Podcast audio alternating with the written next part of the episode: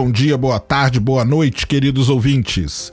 Meu nome é Sérgio Sacani, sou editor do blog Space Today e você está ouvindo mais um episódio do podcast Horizonte de Eventos. Apertem os cintos e se preparem para mais uma viagem sem volta pelo fascinante mundo da astronomia. Se bem que hoje vamos ficar na Terra mesmo, ou pelo menos no que sobrar dela. No programa de hoje, vamos falar sobre aquecimento, mudanças climáticas e o mais novo relatório emitido pela NASA e pelo NOAA, indicando que o ano de 2019 foi o segundo ano mais quente da história, desde que as medidas começaram a serem feitas de forma sistemática, só ficando atrás do ano de 2016.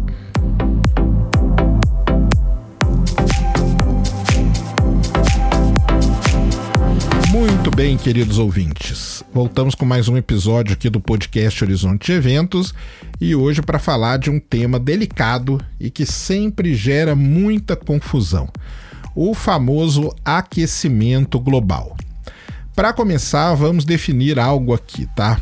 O, esse termo aquecimento global ele foi usado durante muitos anos depois teve uma troca, né? Os próprios pesquisadores acharam melhor não usar esse termo aquecimento global, porque o aquecimento, na verdade, é só uma das consequências, né? Do que nós estamos fazendo com o planeta, que na verdade nós estamos mudando o clima do planeta. Por isso que eles optaram por chamar durante muito tempo de mudanças climáticas. Se bem que agora há pouco tempo teve o Fórum Econômico Mundial, né? E nesse Fórum Econômico Mundial, os pesquisadores, o, esse tema, é, mudança climática, aquecimento global, sempre é muito debatido. E durante o fórum, eles resolveram voltar a chamar de aquecimento global. Eu, particularmente, prefiro o termo mudanças climáticas porque o aquecimento global sempre gera comentários daquele tipo assim, ó. Ah, tá tipo 10 graus aqui em Curitiba. Cadê o aquecimento? Já a mudança climática é um termo muito mais abrangente e reflete realmente o que está acontecendo com o nosso planeta. Um ponto inicial também que é bom a gente falar, né, é que pouca gente, na verdade, nega que o clima do planeta Terra está mudando. A briga toda que existe é com relação à influência ou não do ser humano em toda essa mudança. Ou seja, se a mudança climática é ou não é antropogênica. Isso é que cria toda a confusão quando se fala de mudança climática ou de aquecimento global. Os negacionistas, ou seja, a turma que acha que o ser humano não está fazendo nada no nosso planeta, defende que tudo isso não passa de um ciclo natural do planeta. Na verdade, eles não estão assim totalmente errados, porque esses ciclos realmente existem. O planeta Terra possui uma série de ciclos, a gente chama esses ciclos de ciclos de Milankovitch, que foi o geólogo basicamente que descobriu tudo isso. E existem ciclos com diferentes durações e com diferentes consequências no planeta. Durante os ciclos de Milankovitch, o planeta apresenta momentos em que a temperatura aumenta muito, diminui muito, até o ponto de criar eras glaciais.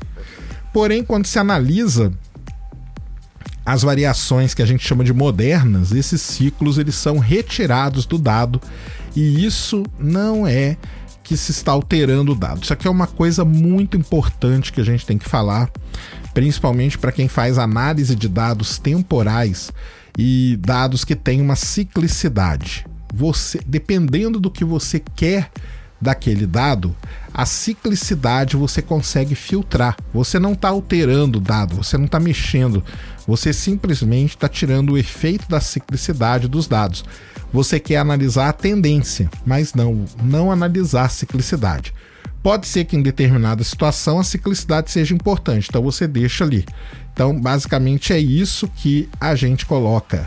O que você tem que ter em mente, né? Qual é o objetivo dessa análise? Se o caso fosse analisar os ciclos do planeta, estaria perfeito manter todos eles ali. Mas no caso, o que a gente quer saber é como a temperatura está variando fora dos ciclos, porque os ciclos a gente sabe. Depois que a análise é feita, os ciclos podem ou não ser colocados de novo. E quando você coloca os ciclos de novo nos dados, o que a gente tem notado é que o mínimo de um ciclo posterior, no caso da temperatura, está sempre maior que o mínimo do ciclo anterior, ou seja, existe uma tendência de alta. Isso que é a grande questão que todo mundo discute. Outros pontos que precisam ser falados aqui, antes de eu entrar no relatório em si da NASA e do NOAA, né, é que a análise da mudança climática não pode ser feita de maneira pontual, nem no tempo e nem no espaço. Isso quer dizer que não adianta você falar que no, tal, no dia tal, na hora tal, a temperatura na cidade tal era 15, 20, 40, 50 graus. Isso aí não quer dizer que está tendo ou não está tendo aquecimento global ou mudança climática. Para se fazer a análise é preciso ter o chamado, a chamada série histórica. Uma série histórica onde as medidas foram feitas com base numa metodologia bem estabelecida. Você até pode, se você começar a estudar a sua cidade, vamos supor que você mora há 40 anos ou há 50 anos numa determinada cidade. E todo ano, no mesmo dia, você mediu a temperatura e você notou que nos últimos 10 anos a média daquela, daquela temperatura que você mediu está sempre mais alta do que você media antes. Isso você pode fazer, mas não num determinado dia, numa determinada hora você falar. Então isso é uma coisa muito bem boa que tem que que tem que ser tocada. E isso é um outro ponto que os negacionistas batem. Eles falam o seguinte: que a gente só tem medidas na era moderna da civilização. E as medidas de 50, 100, 200 mil anos atrás? Como que fica isso tudo, né? Porque para a gente analisar o que acontece com o planeta, a gente tem que partir para um período muito maior do que esse período de 100, 200 anos. Essas medidas, na verdade, elas existem. Existem registros em rocha, principalmente na Antártica, que nos dizem como era a temperatura e como ela variou em eras passadas do planeta.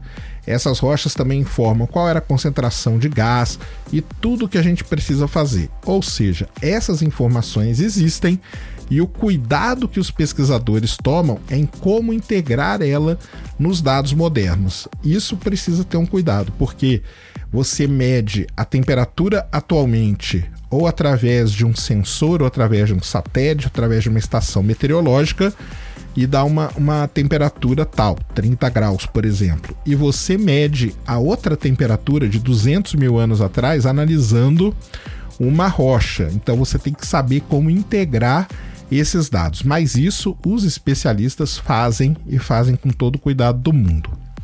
Uma outra coisa importante, né, que o planeta Terra ele é um sistema muito complexo. Nós temos a atmosfera, nós temos os oceanos, temos a parte terrestre. Na parte terrestre a gente tem desertos, tem florestas tropicais, tem cadeias de montanhas. Tudo tem uma certa influência no clima, tanto na forma local como na forma global, e tudo isso precisa ser conhecido e considerado nas análises. É o que a gente fala. Se você for lá e desmatar toda a Amazônia, você vai alterar o clima drasticamente. Se todo o gelo da Antártica ou do Ártico derreter, você vai ter uma mudança gigantesca. Se o deserto ficar todo verde, isso aí é bom? Não, não é bom nem ruim. Você vai mudar todo o planeta. Então, isso é o que acontece.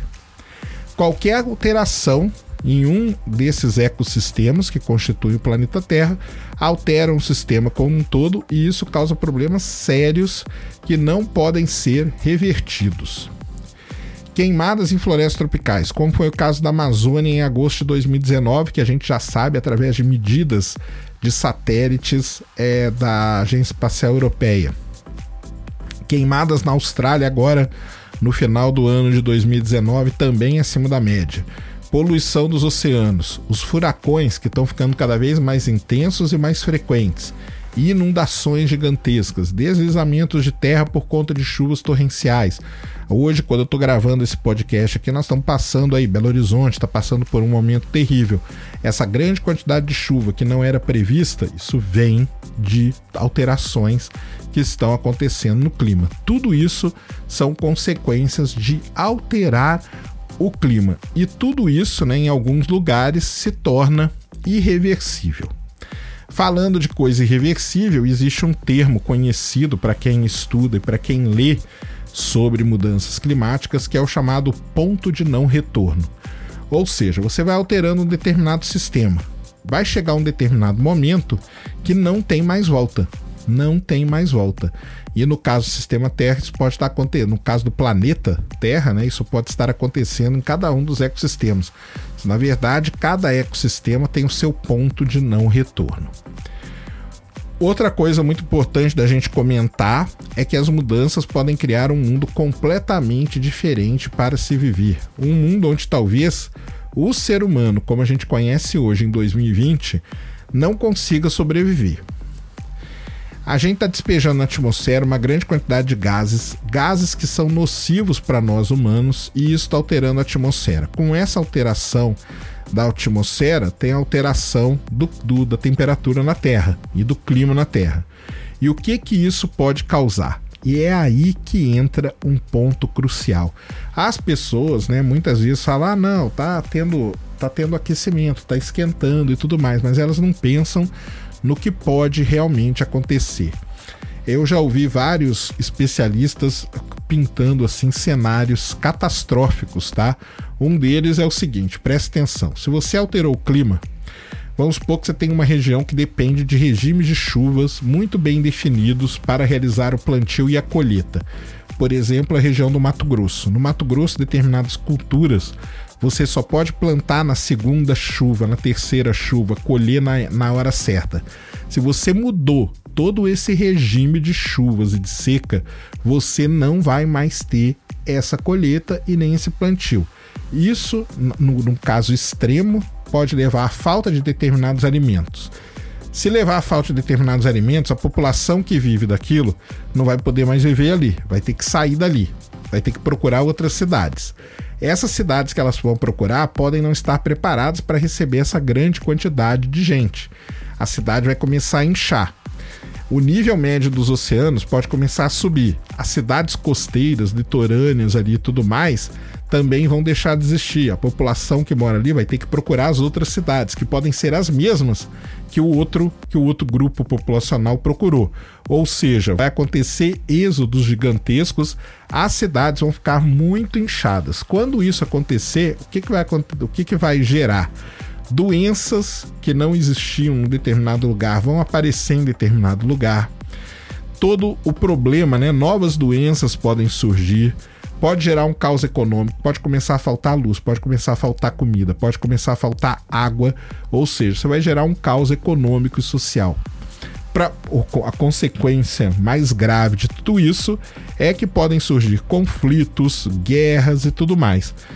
Pode acontecer tudo isso, mas poucas pessoas vão lembrar que o que gerou isso foi um pequeno aumento na temperatura que aconteceu lá atrás. Isso pode demorar pode demorar 30, 40 anos e as pessoas esquecerem. Ah, vamos supor que um cenário desse aconteça em 2080.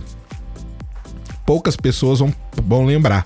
Vão falar o seguinte: nossa, lá em 2020 o pessoal podia ter, ter tomado conta né, melhor do planeta e não ter deixado esse caos acontecer agora. Tá? Então, isso tudo é importante. Não importa, e não importa mesmo, se você acredita ou não. O planeta Terra em si, ele não liga para isso. A Terra não vai deixar de existir por conta disso. É nós humanos que não vamos mais estar aqui. Pode ter um outro tipo, uma outra raça, um outro grupo, mas nós não, porque nós não vamos suportar viver dessa maneira. Então, o planeta em si não tem lá muito o que fazer. E será que tem como reverter tudo isso? Reverter esse cenário catastrófico?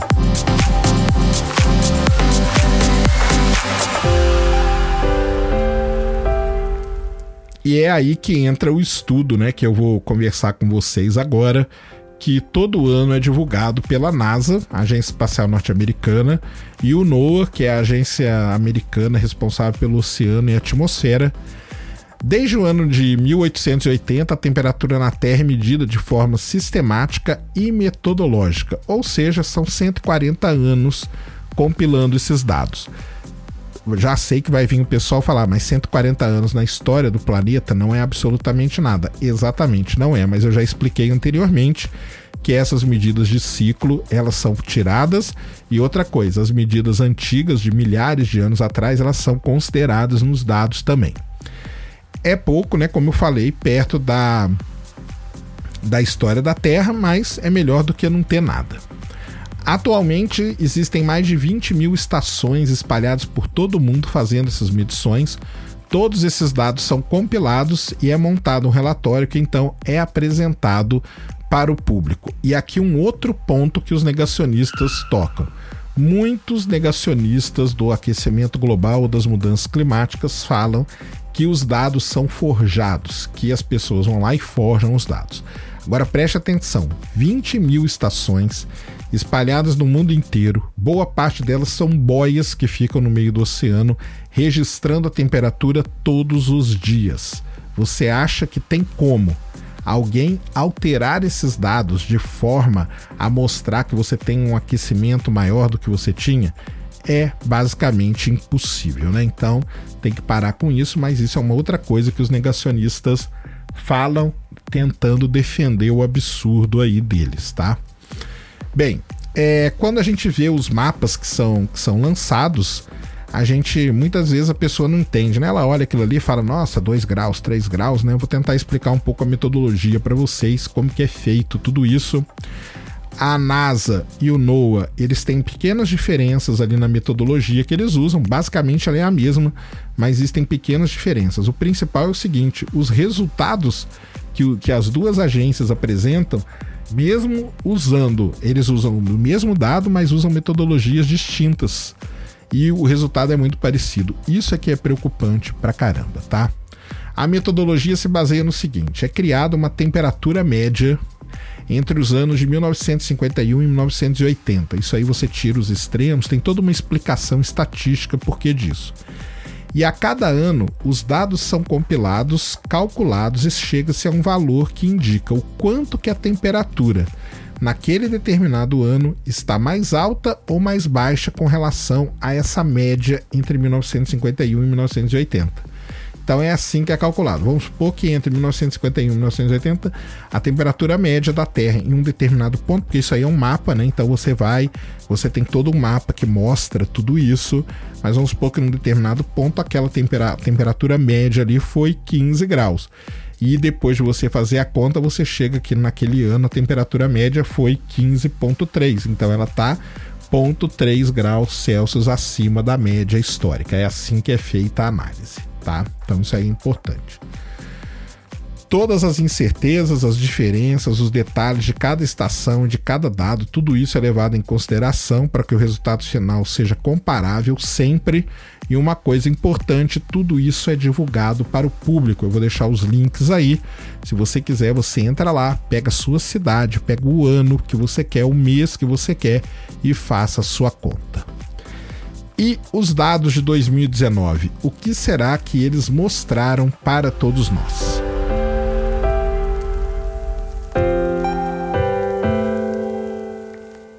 Bem, então vamos falar aqui um pouquinho dos resultados mesmo desse grande relatório aí que foi divulgado, né?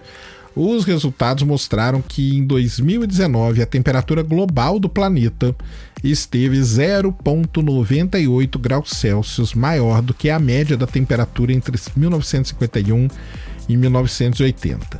Isso mostra que os 10 anos de 2010 até 2019 foram os mais quentes da história.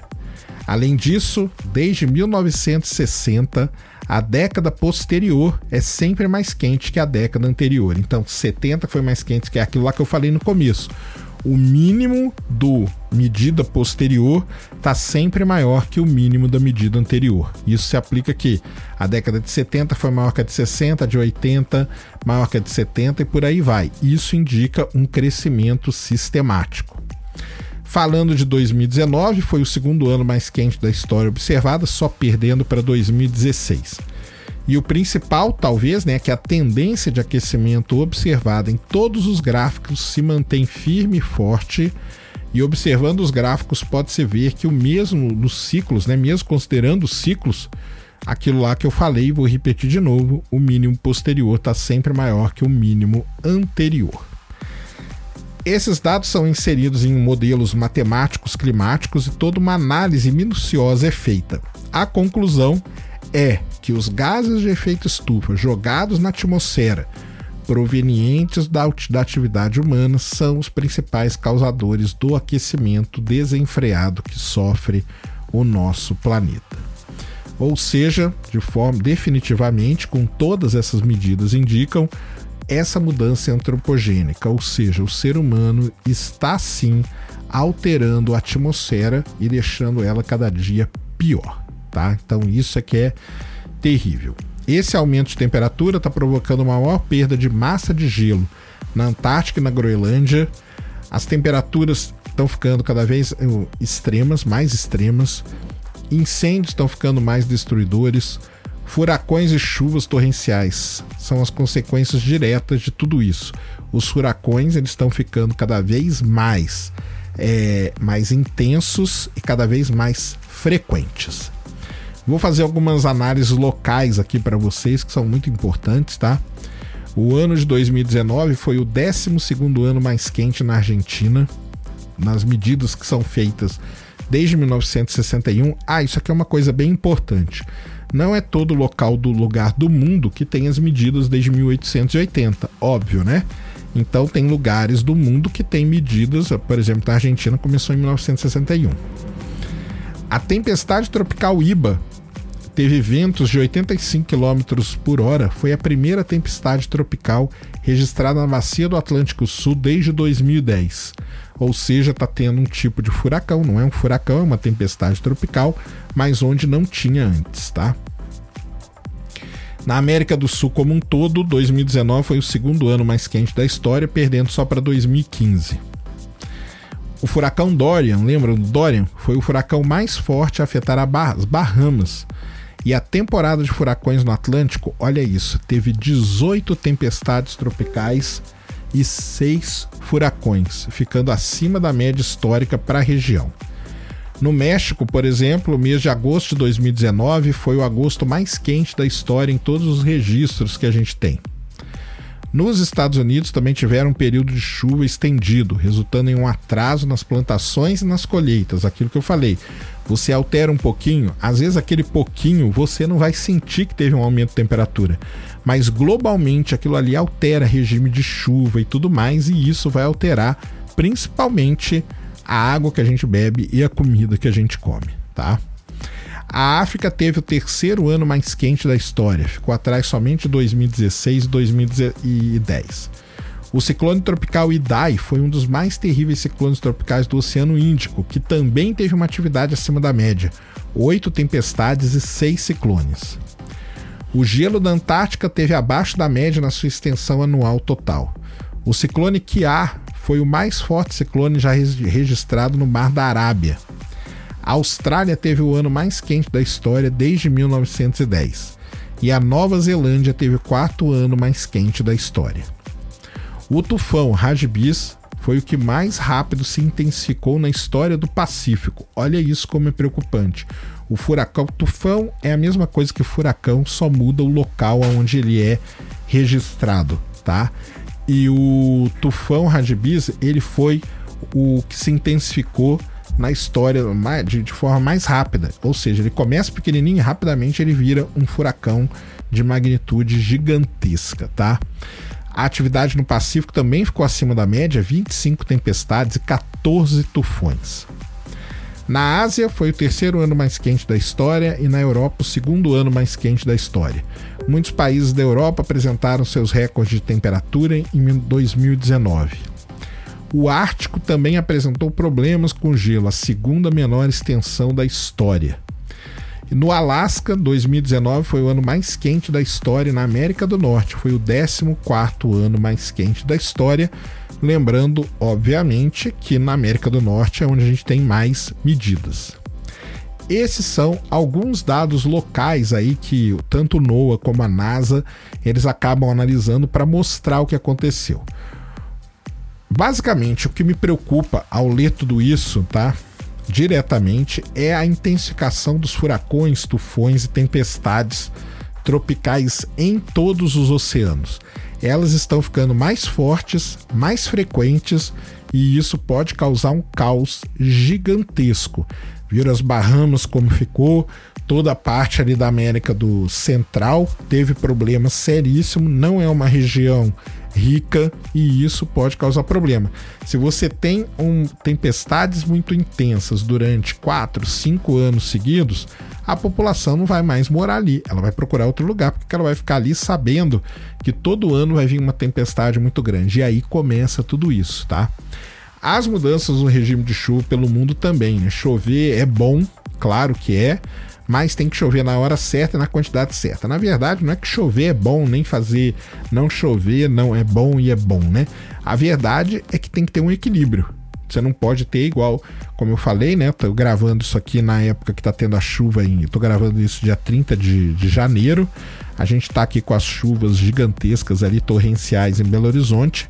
É bom chover naquela região? É bom, mas não do jeito que está chovendo. Essa chuva tem que ser distribuída ao longo do ano e tudo mais. A, a, a terra, ela vive num equilíbrio muito delicado e a gente não pode ajudar a desequilibrar as coisas da maneira como a gente está fazendo. Tem muita coisa que pode ser feita para garantir que a gente não atinja o ponto de não retorno para o planeta. São medidas complicadas, mexem com muitos interesses, com diversos interesses, com interesses em níveis dos mais distintos possíveis. Por isso que é muito difícil chegar sempre num consenso com relação ao que está acontecendo. Você tem países diferentes classes, você tem países diferentes riquezas, com diferentes características, com diferentes ecossistemas. Cada um quer defender o seu interesse e você não chega num consenso sobre tudo isso.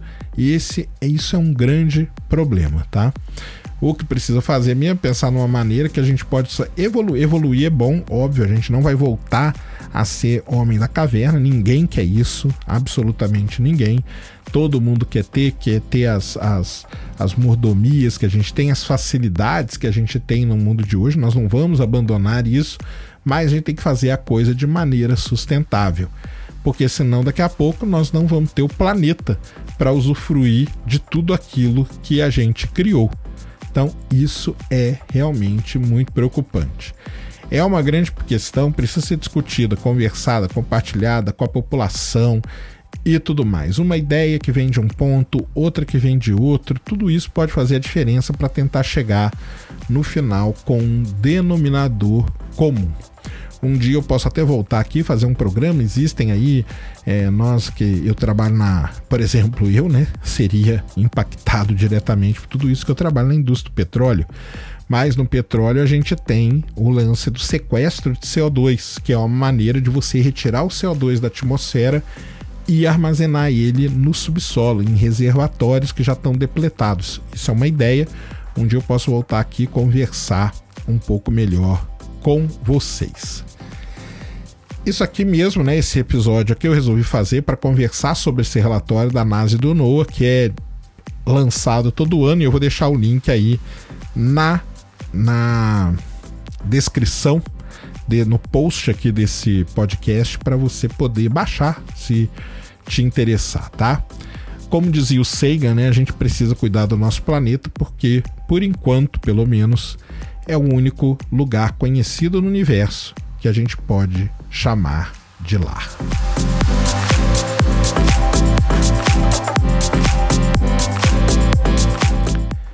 Muito bem, então, queridos ouvintes, esse foi mais um episódio aqui do Horizonte Eventos. Dessa vez nós ficamos aqui no planeta Terra mesmo, mas eu precisava trazer isso, bater esse papo com vocês sobre o, as mudanças climáticas, o aquecimento global, o relatório da NASA e do NOAA.